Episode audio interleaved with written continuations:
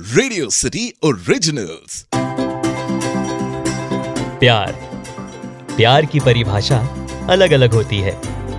एक प्यार वो है जो एक लड़का एक लड़की से करता है तो एक प्यार वो है जो एक दोस्त दूसरे दोस्त से करता है। एक प्यार वो है जो एक माँ अपने बेटे से करती है तो एक प्यार वो है जो एक भाई अपने बहन से करता है। एक प्यार वो है जो एक फौजी अपने देश से करता है, और एक प्यार वो है जो एक जानवर दूसरे जानवर से करता है। ऐसे ही प्यार की कहानियाँ आप तक पहुँचाने के लिए रेडियो सिटी लेकर आया है शो, जिसका नाम है छोटी छोटी लव स्टोरीज। पापा की मुस्कान में बसा जहाँ मेरा, मम्मी के साथ बिताया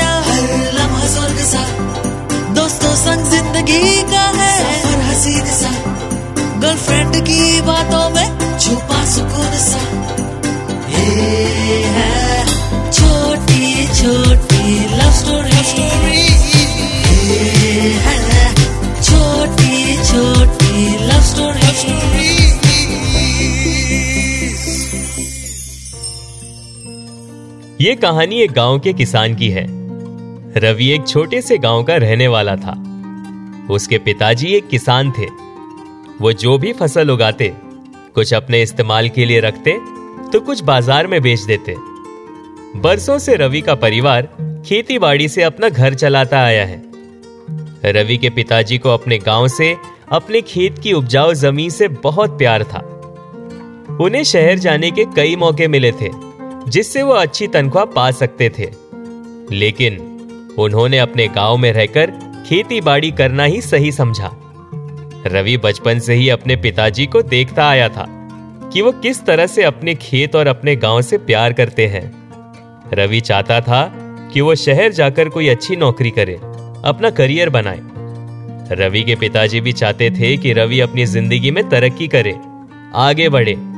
साथ ही रवि के पिताजी के दिल में एक डर यह भी था कि अगर उनका बेटा शहर चला गया तो उनके बाद उनके खेतों का क्या होगा? अक्सर लोग शहर जाने के बाद अपने गाँव को भूल जाते हैं, और यही डर रवि के पिताजी को हमेशा सताता था।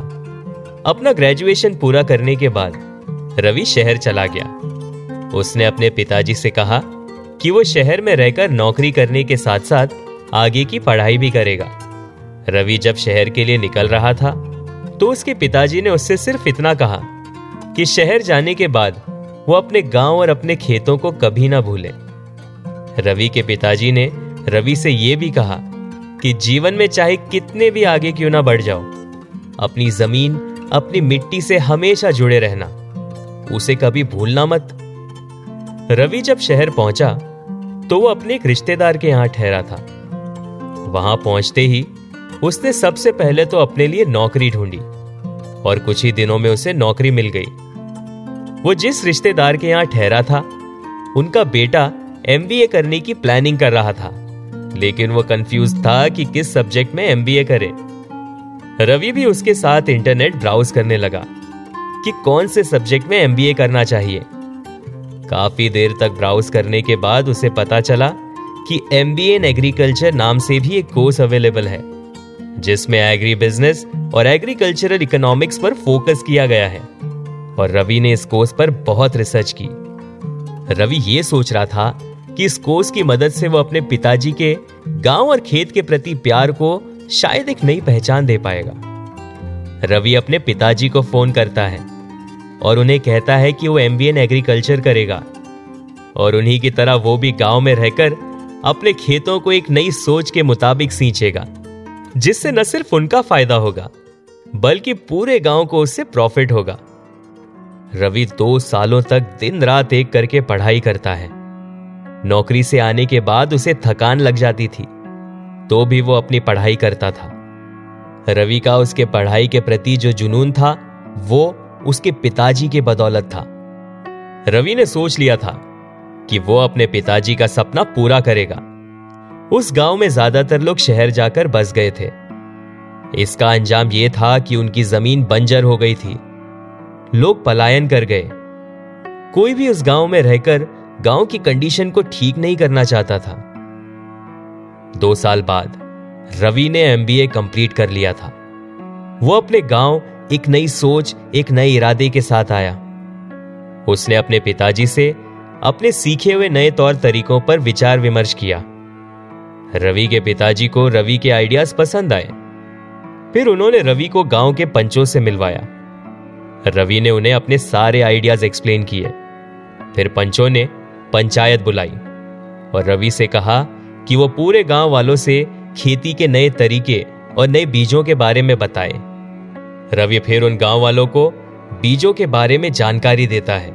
सिंचाई के नए तरीके, उपजाऊ ज़मीन को कैसे कीड़ों से बचाए मार्केट में किस तरह से और कब अपना अनाज बेचे और ऐसे कई और बातें रवि ने उन गाँव वालों को एक्सप्लेन किए। इसका अंजाम यह था कि दो साल बाद रवि और उसके पिताजी ही नहीं, बल्कि पूरे गाँव को उस नई टेक्निक से फ़ायदा हो रहा था। अनाजों की प्रोडक्टिविटी भी बढ़ गई थी, जिससे गाँव वालों को मुनाफा हो रहा था। रवि का अपने गाँव और खेत के प्रति प्यार और उसे एक बार फिर हरा भरा बनाने के जज्बे को देखकर कुछ लोग दोबारा गाँव लौट रहे थे। उस डिस्ट्रिक्ट के डीएम ने आकर रवि का सम्मान सत्कार किया। क्योंकि रवि ने पढ़ लिखकर शहर न जाने का सोच अपने गाँव के लिए कुछ करने का फैसला लिया था। तो ये थी एक किसान की अपने गाँव और अपने खेत के प्रति प्यार की कहानी। जय जवान, जय किसान, जय विज्ञान। आप सुन रहे थे छोटी छोटी love stories only on radio city